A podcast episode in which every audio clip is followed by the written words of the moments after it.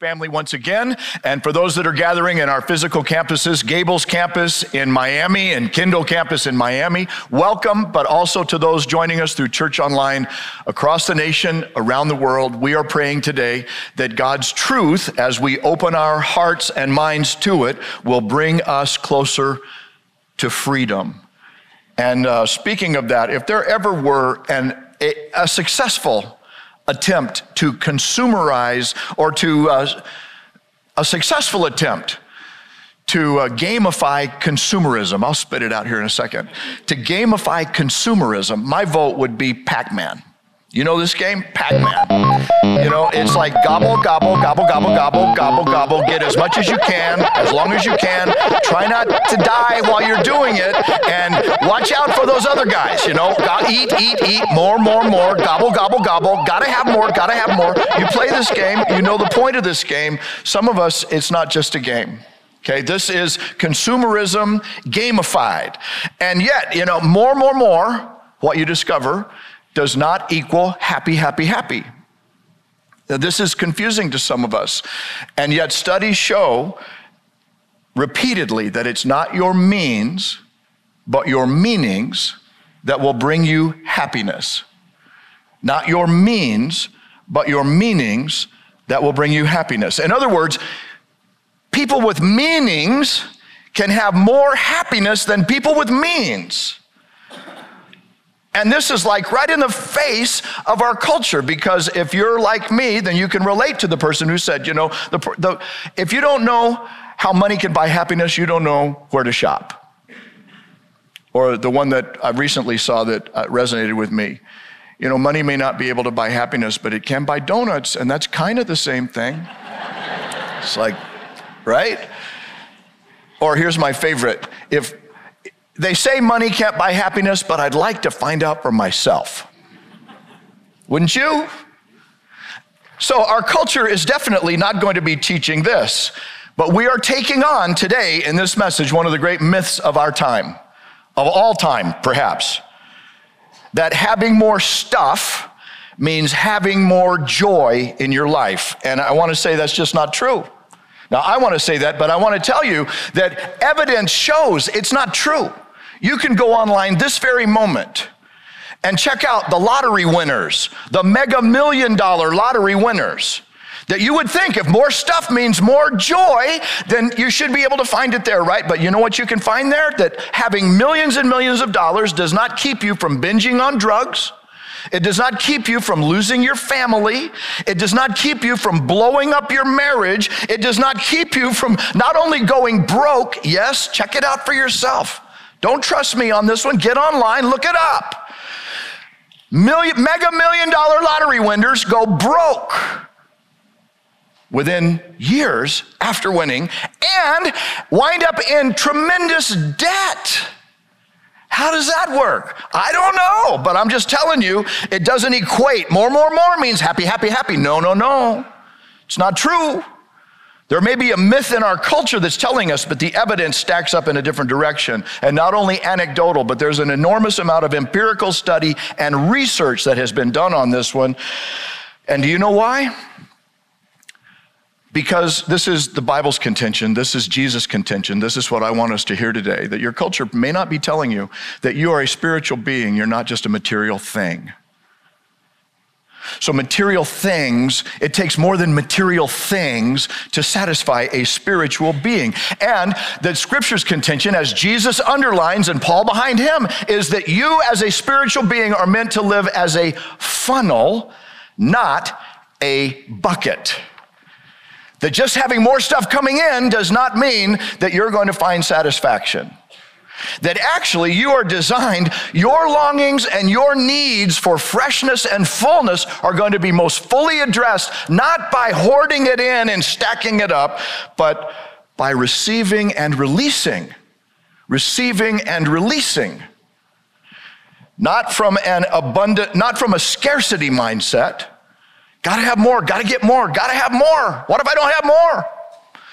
But rather to live in an abundance point of view. A scarcity mindset means being managed by fear.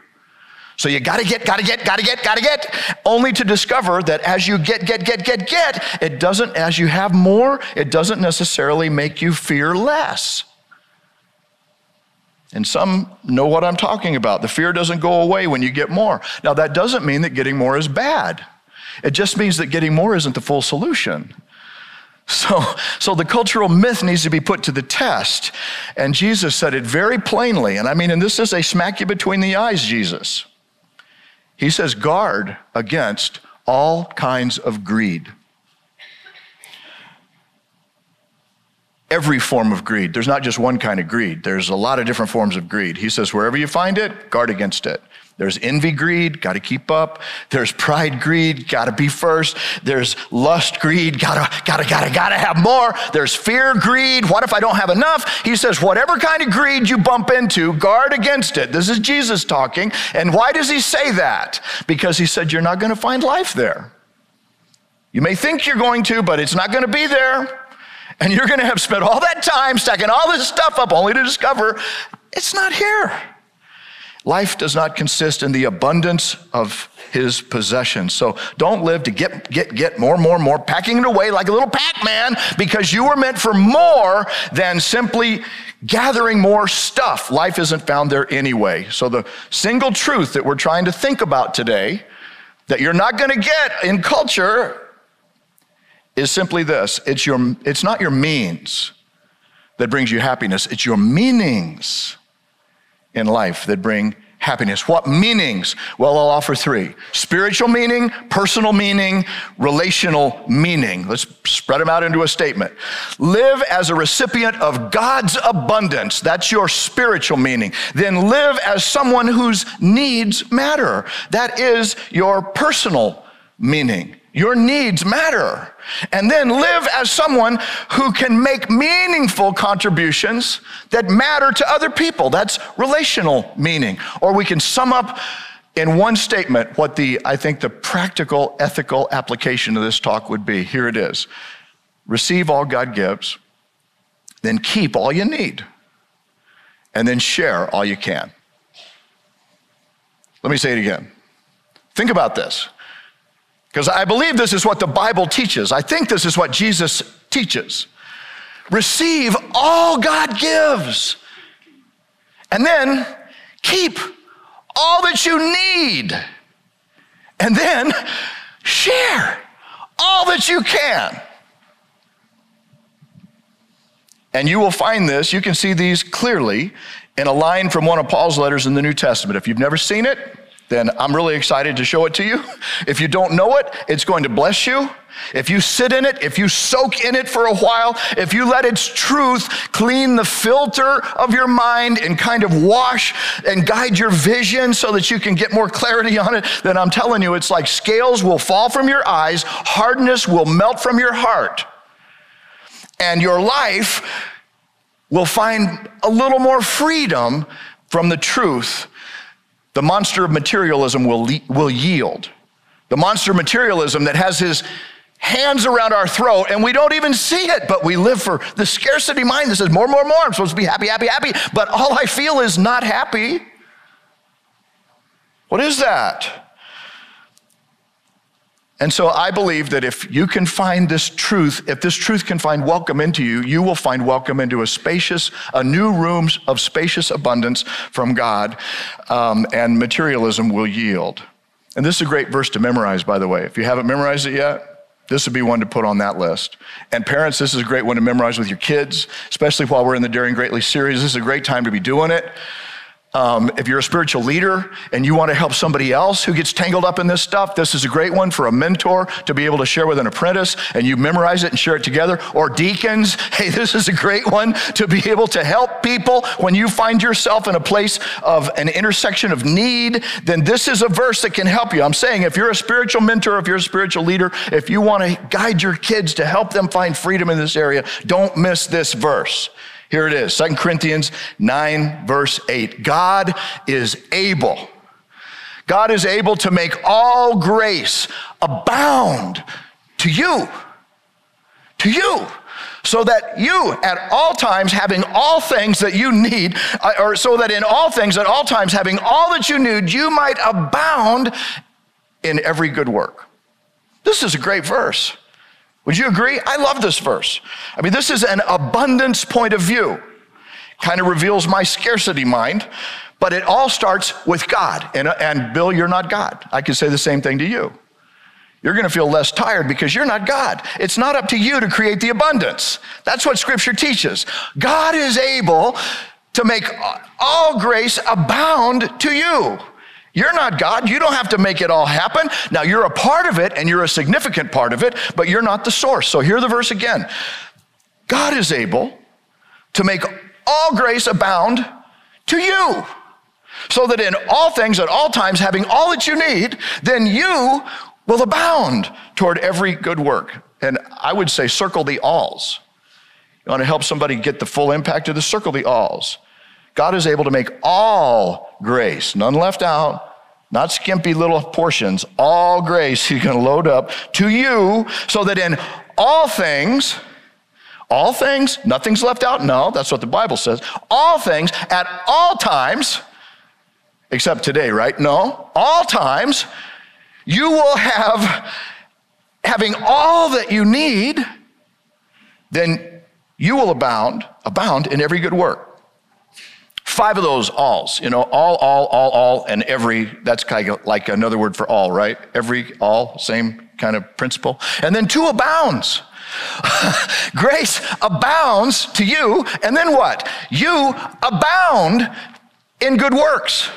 This is like, like, a, like seven power punches of abundance mindset that challenge the scarcity point of view. And you see what he's saying, don't you? It's really clear. It's right here. Receive all God gives, receive it all, and then keep all that you need, and then share all that you can. Is that what you see there? Now you may be snagging a little bit on, yeah, but all that you need. You know, that's not like, that's not what I want. You know, it's all that I need, right? You know, like, well, what I need is donuts, right? That's what, maybe not. That's Pac Man Bill that wants some more donuts. Gobble, eat, eat, eat, gobble, gobble, gobble. Uh, but where did Paul come up with an idea like that?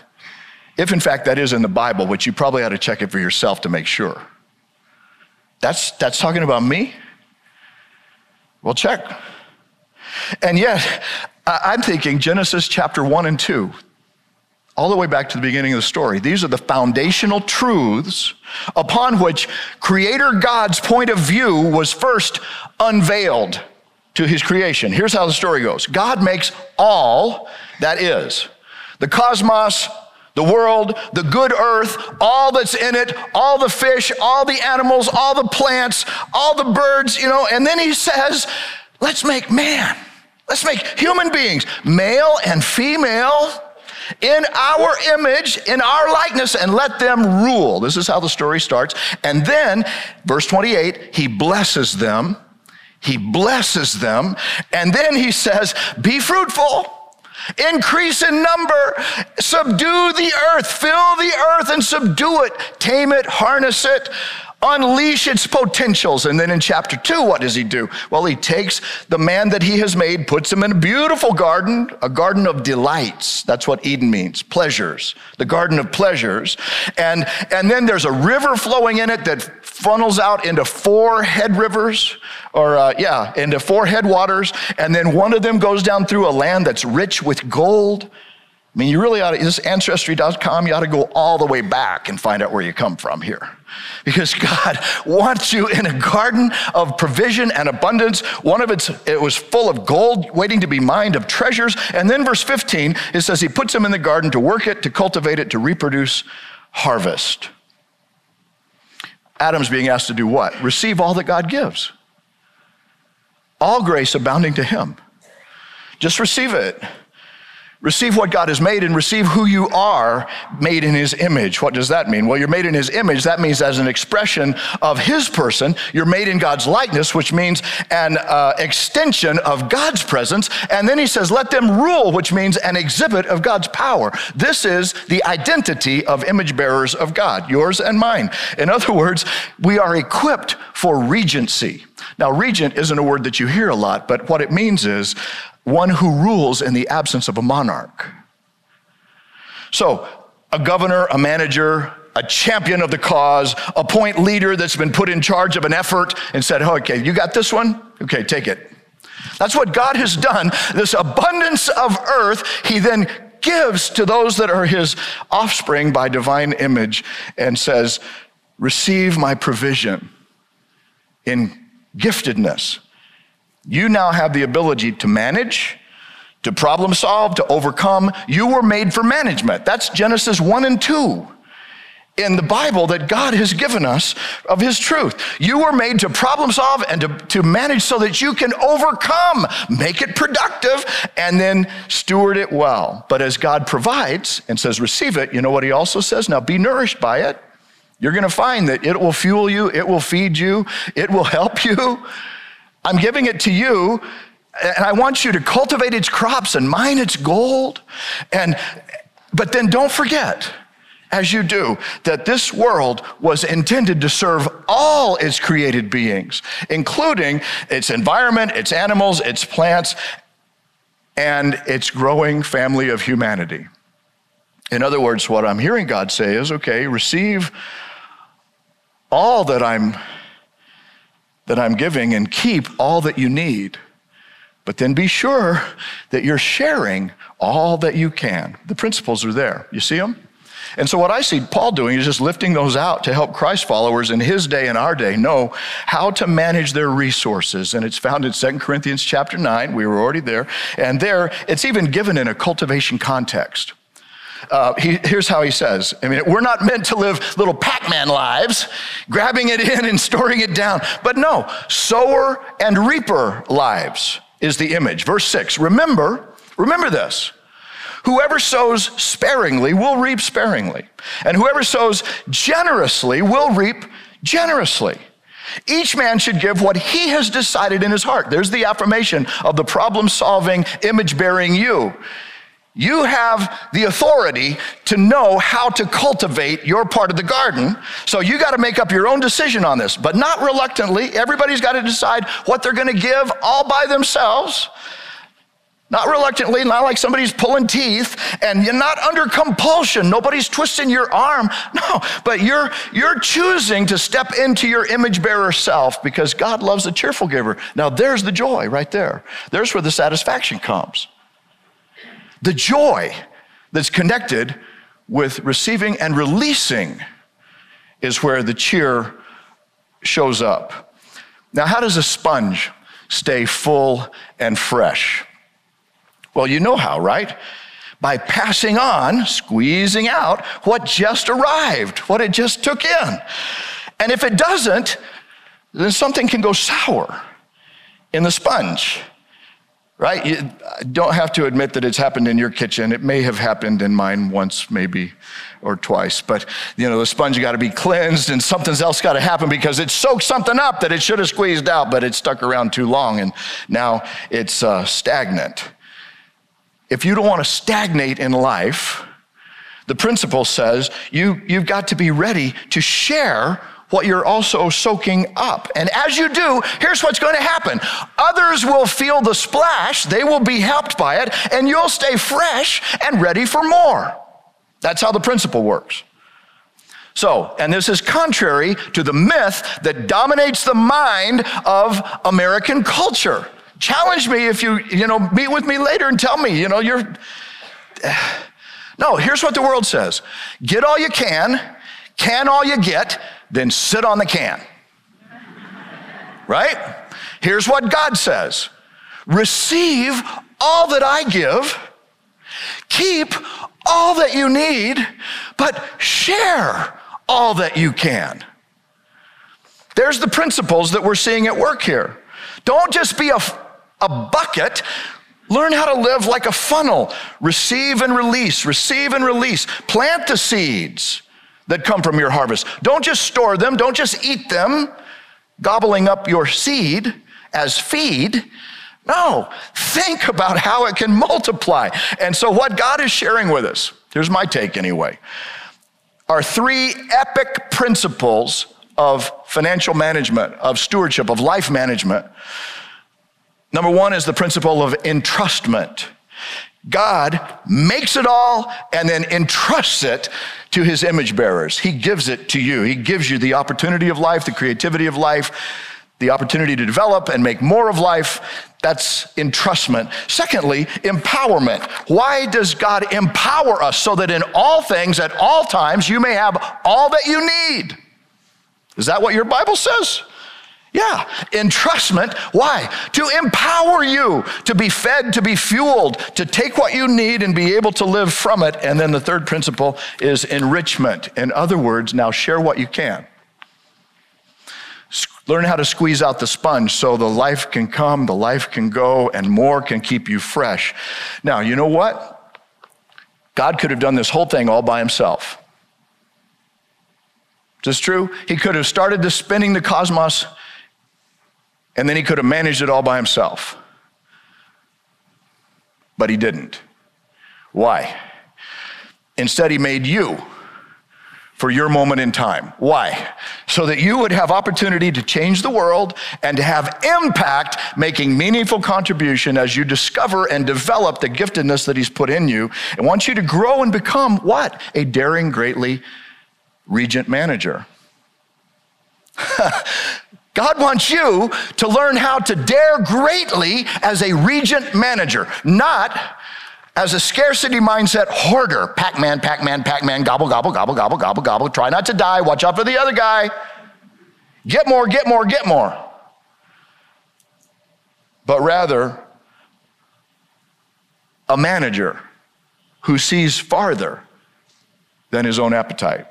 So we don't have time today to go into the details of God's plan, but I want to commend to you a tool that we use regularly around here called Financial Peace University. It's built on these three principles. Entrustment, God is creator, God entrusts his creation to the ones that he says are management material in the world. And that's why he gives us stuff to manage and decisions to make and problems to solve. God has given the world to his people, to his creation, and then put us in a garden of pleasures with instructions to have dominion and make it productive. There's only one rule in that garden. Only one rule. The whole thing started with just one rule. What, stay away from that tree. That's the only rule. In other words, go with me on this one. Don't go your own way. That's the only rule. go with me into all of this, but just don't go there. And of course, we know how that story went. And yet, this is entrustment. God has said your, your decisions have impact that will affect others. And so I want you to learn how to lead well and manage as regents in my cause. And to my understanding, God has never rescinded that plan. Human beings are still given the world and expected, entrusted, and now inspected to be empowered by it. It's supposed to feed us, it's supposed to fuel us. God gives it to us, and the world and its potentials become opportunities for us to develop, but then also to find what we need to live. There are material needs because we are spiritual beings in a material world. But as we grow, what we discover from the material world is that it's not enough. We discover that we're not just material beings because we get material stuff, but it's not satisfying spiritual need. Oh, there must be different types of need. Yeah, that's what we start discovering. As we mature, we discover that we have emotional needs that are not met by material goods. We have relational needs that are not met by material goods. We have spiritual needs that are not met by material goods. And if we're paying attention, and we'll discover, hey, I'm more than a material thing, aren't I? Yeah, that's what's built into the material world so that we can grow in greater ways into our original identity. Sometimes this never, never fails to surprise me. Our mission teams get back, and one of the things they typically always say is this I just, it just got to me how these people are so poor, but they're so happy. How does that work? Well, welcome to the other side of the myth. that it doesn't take a whole lot of stuff to find a whole lot of joy.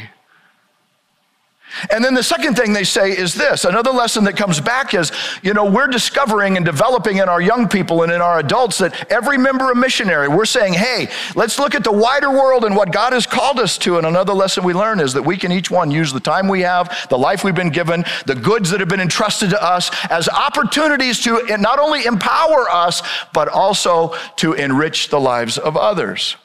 Or how's it that Spider Man says it? He says, with great power comes great responsibility. And you know, Jesus said it before Spidey did. He said, To whom much is given, much is required. The truth is the same that you've been given resources not just to gobble, gobble, gobble, gobble, gobble, gobble, gobble, and then hold them. No. God gives so that then you can not only get your needs met, but then rise to help others, be a difference maker. See what it feels like to be a philanthropist. That's not a matter of how much you have, it's about how you learn to share. Everybody can be one of those. Now, you probably know about the Niagara Falls. A beautiful outpouring of the Niagara River flowing from Lake Erie to Lake Ontario, from Canada into America. But did you know this? That it also provides power for about 4.4 million kilowatts of electricity. 2 million on the Canada side, 2.4 million on the American side. The Niagara River is one of the greatest, world's greatest sources of hydroelectric power. But the river isn't hoarded to make that power happen. The river runs. It's not plugged, it's not stopped, it's not closeted all by itself. Its life flows. And as it flows, the water keeps the river alive. And then that river's life benefits millions of people beyond its banks every single day. Now I'm thinking this is a picture of God's plan for your life, for my life. That his flow is going to keep you fresh and alive, but it's also going to give you the opportunity of being of benefit to others beyond your banks. The life God gives isn't meant for hoarding. Hoarding leads to stagnation. Running water. You outdoorsmen, you outdoor people, you outdoor is it outdoors ladies or outdoors women? What is it? You know, you know what I mean? You know this. The purest water is that that keeps running. The freshest water is, is the water that keeps flowing. That's where you want to get a drink. That's where the, the river is most alive. That's the best places to get a drink. Now, to change images, let's go back to the seeds. You've been given seeds to sow. Every one of us has them. It's part of the gift of God in life and in creation. And so that your seeds can be planted, that you might grow gardens, crops will yield seeds, yes. You will feed from those seeds, yes, but don't eat all of your seeds. Because then it affects how you sow. But others can benefit from your success. And I think that's what Paul is trying to help those believers and us see today the laws of sowing. There are at least three of those. Real quickly, here they are. You always reap what you sow. Same character, the character of the seed you plant, the fruit of the plant then bears fruit accordingly. Second law, you reap more than you sow. Did you know one kernel of corn will produce a stalk that can produce 1,200 kernels of corn? That's amazing. Check the science on that though. One seed of corn planted can produce 1,200 kernels of additional seed. God has built abundance into life. And then, third, you reap later than you sow. In other words, you know, it's not going to happen like that. You got to learn how to trust the process, how to let it work, and then, and then see that there are spiritual principles here. These aren't just practical, physical principles for us. Today is the father of tomorrow. Wise management pays dividends. So the question is what seeds are you sowing? What garden are you growing? What gardens are you growing? What fruit is coming to harvest from the root that you have planted in your part of the garden? And then, not just fruit are you raising, but okay, how is the sharing going? That's the question that regent managers are being asked to make. And you know why that one matters because our livelihoods depend on our response in this area. God is depending on us Our livelihoods depend on how well we're managing, right? So we want to be careful about that. But then God is depending on us, if this in fact is true. God is depending on us as image bearers and regent managers to see that others are also benefiting from the skill sets that He's given you and the opportunities given you so that you can be part of the solution, which is actually why we're talking about this today. Sometimes people get upset when the church talks about money. Maybe you've already had one of those conversations since last week. I have. At my house, I have. You know, this isn't an easy topic, it's a sensitive topic, isn't it? And you, you know why we talk about it at church? Because you talk about it at home. Like, how many times did you hear the Dow report this week or the NASDAQ? or the latest economic indicators, or what the president is doing about taxes and how that's going to affect what? Your bottom line. This matters to us. We talk about this. That's why it happens. And so, one of the tools that helps us enter the conversation and find wise solutions is Financial Peace University. We've been using this tool. It's a workshop for years. Our average class size is about 10 people right now, so there's plenty of attention given to each individual on how to apply biblical management principles to multiplying and managing personal finances, reducing debt, and managing and increasing means. Tony Sickle is one of our class facilitators. He says we usually see a debt reduction of about $25,000 per class. That kind of gets my attention. You mean the church would help me try to reduce debt? Yeah. Actually, he, as a facilitator, he can tell you about a family that since the time they started applying the biblical principles six years ago, they have paid off the, all their credit cards, all their student loans, their first mortgage, a rental property for a grand total of $435,000 in six years, debt reduction. And at the same time, learning how to exercise greater generosity in the enrichment portion of this for others. So it's not just about what God wants from you, eh, which affects our scarcity mindset and our need to hoard. No, it's what God is saying. Do you know what I have for you? And your church can help you experience that. That's our commitment, which is why I'm not afraid to preach on sensitive, touchy subjects like this because I know the difference it can make when people apply what God's truth is. Jesus said the truth can actually set you free, and it even works in financial ways to bring what God wants for you solid money management results His way into your life. Now, speaking of financial peace, Victor Furness is one of our trainers there, and here's what he has to share. My name is Victor Furness. My wife is Rosie, and my daughter Isabella. We've been coming to Christ Journey now for eight years, the last two of which have been here at Christ Journey Kendall. So we first connected at Gables. Um, my wife and I started attending at Gables. We loved it. The message there, Pastor Bill won us over from day one. But what really brought it out to us and connected to us even more was we had to move. And when we moved, we moved down here to Kendall and it just it got to the point where it was going to be really difficult to continue to drive all the way to Coral Gables. But we lo and behold, we find out that Christ Journey Kendall is here and literally a block away. So we said, all right, let's try it out.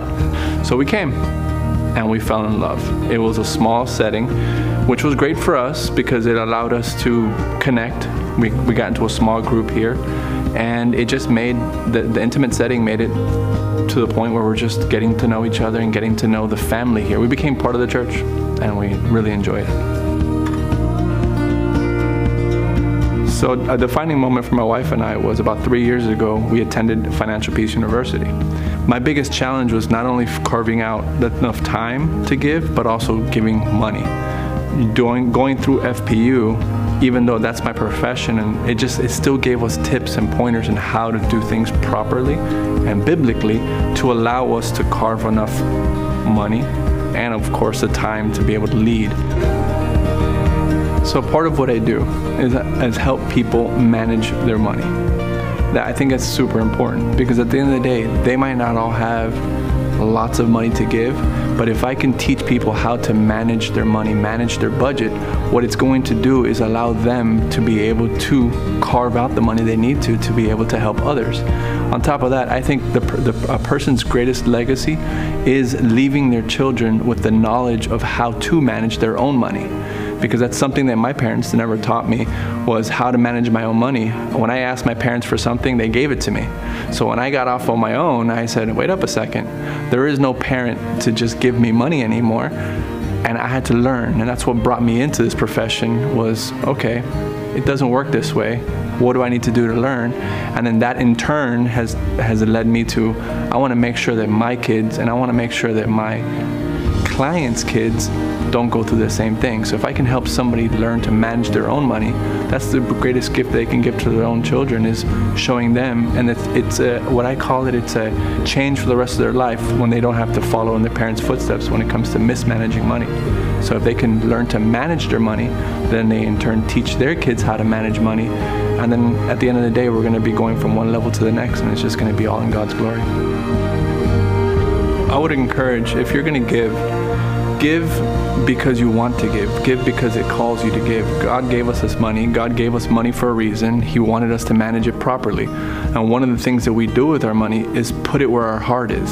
So if your heart is here with Christ's Journey like it is for me, then put your money where your mouth is. Put your money where your heart is. Is put it towards Christ's Journey because at the end of the day, all it's going to do is going to help more people find and follow Christ.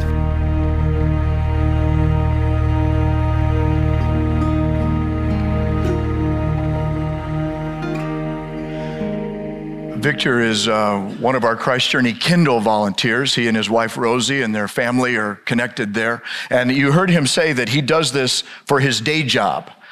But what he has taken from what he has learned from God's truths has, has taken his understanding to another level so that now he incorporates it in his work at work as well. This truth that he's not just there to help people increase their means, though he definitely tries to do that, but now he's looking at how can I help them increase their meanings in life as well. And that means life change and personal story about the difference God can make when we follow his truth. Now, I don't want to put anybody on the spot, okay? But I know that we have stories in Christ's journey of people who have faithfully sought to trust God with their resources and have seen God come through even when times were hard. And when you were just praying your way down and wondering, I don't know, and then God showed up and provided in a financial way. And I'm just wondering if you would feel comfortable doing this, if you wouldn't mind, if you just like to the glory of God, would like to say, Yes, I have an answered prayer like that in my life, and I'd like to give God glory and perhaps encourage somebody who thinks that I'm just talking about this because it's what churches do, you know? We're just after people's money.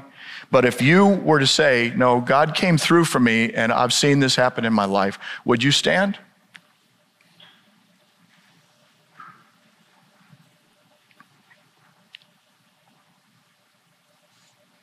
Now, all I want, all I want us all to see is that God does this. I'm not just talking about it.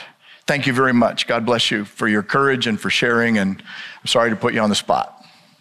Except I don't want people leaving here saying, Did you know what the pastor said? He was just trying to. No, I wasn't. I was saying, Here's some freedom and here's some answered prayer. And if you happen to be sitting by somebody who just stood, then you might say, You know, what happened to you?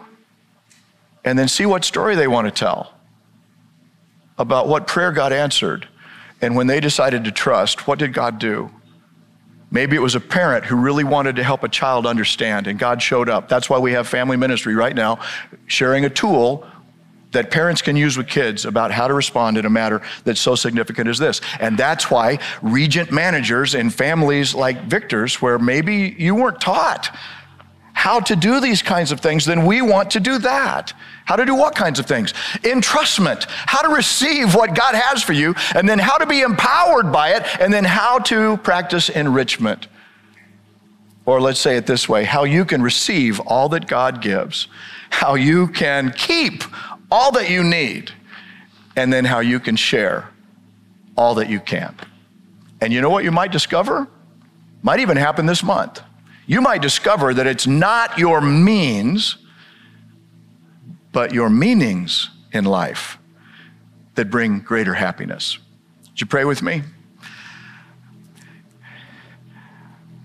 Father, thank you for how generous and gracious you are toward us. Thank you for how bold and truthful you are in your word about these things.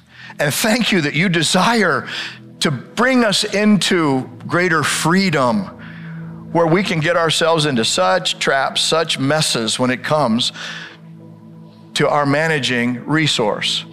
So I'm praying for people today, wherever they find themselves on the journey, that they would sense your presence with them, your blessing upon them, and your truth to guide them to whatever their next step might be. And we thank you for the opportunity of being part of your family and being able to bless and enrich the lives of so many. We especially thank you for the opportunity of inviting our friends and our loved ones to come to be with us here. And we want to take a moment to bless and pray for every one of those, every guest that's with us today, and especially those that are spiritual seekers who are relating to some of the things I've said. If that's you, and you would like to ask God to bring spiritual, relational meaning and blessing to you, then I can tell you it comes by opening your life to Jesus Christ and receiving the forgiveness of sins. And you can pray with me right now if you want. Lord Jesus, come into my life, forgive my sins. I thank you for what you did on the cross and then rising from the dead for me. And now I am turning from my way to you and inviting your blessing to lead me forward. Thank you. In your name I pray. Now, our heads bowed just for a moment longer, but if you prayed that prayer with me and would let me ask God's blessing upon your next steps of faith, then would you simply slip your hand up and hold it up just for a moment? If you're joining us online, then you can click that orange banner. Thank you, sir, right down here toward the middle. Thank you, ma'am, in the middle as well, in the center. Over to my left, God bless you. Thank you, sir. Toward the back, in the front toward my right, in the middle. God bless you. Lord Jesus, we pray for every one of these men and women, our brothers and sisters in this journey, as we seek to take on this giant of mammon, of, of money that can so enslave, and how we pray now that they would each one sense the freedom that your Spirit is giving them as they have trusted you as their Savior and now would take the next steps of faith by your abounding grace as we make our prayer in your name. Amen.